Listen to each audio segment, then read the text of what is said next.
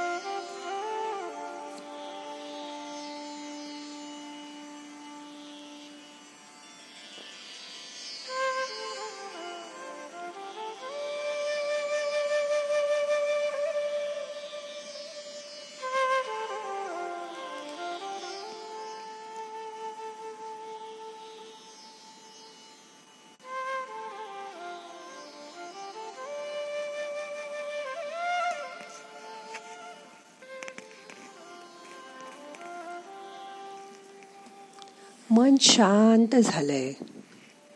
संत तुकाराम महाराज म्हणतात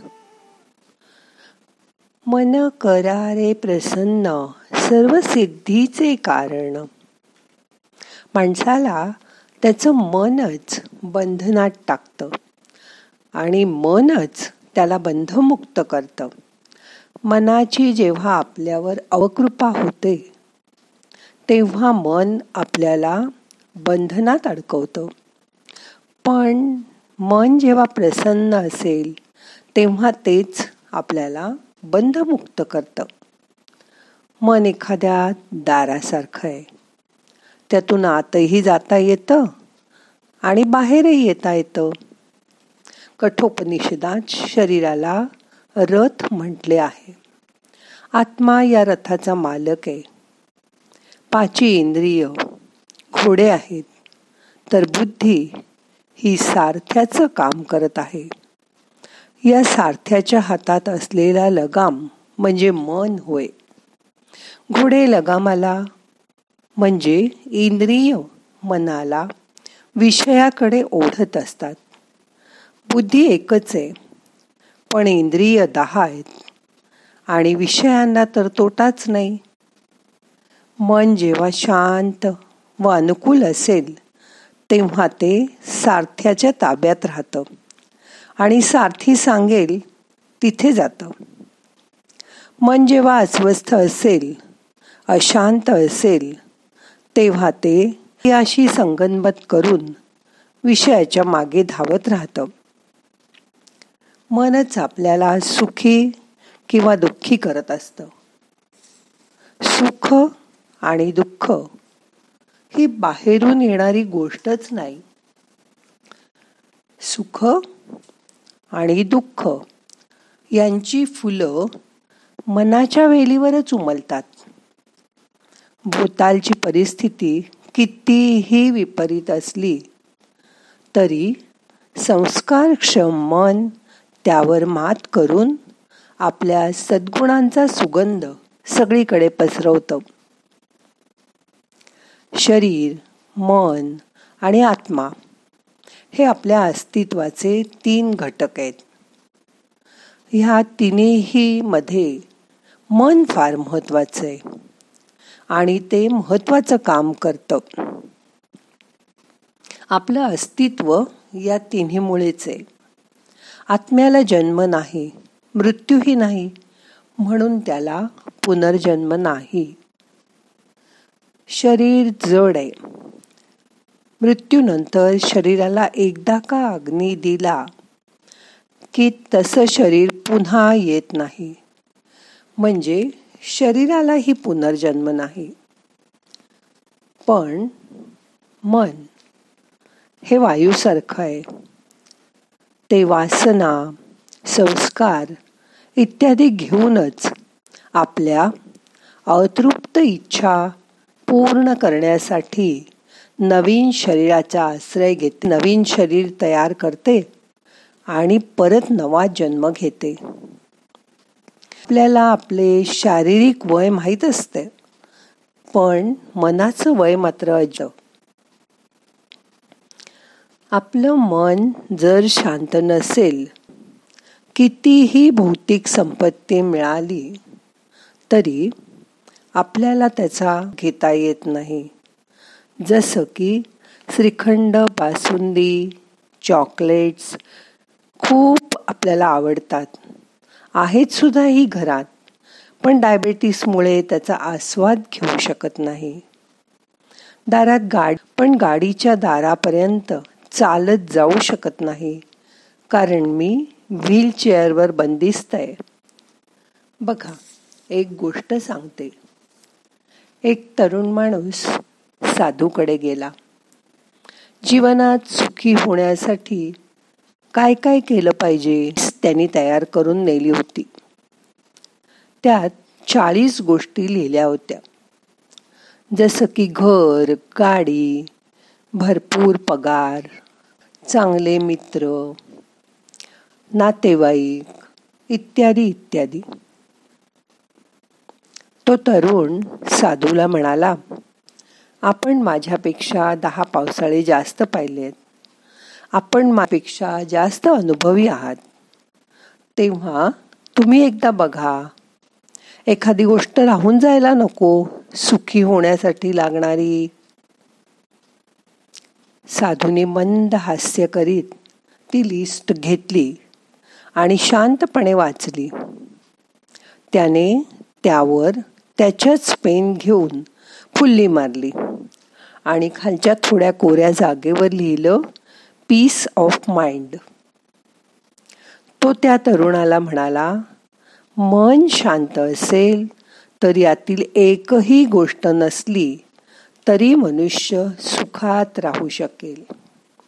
उलट मन शांत नसल्यास वरील तू लिहिलेल्या सर्व गोष्टी मिळाल्या तरी त्याचा काही उपयोग नाही.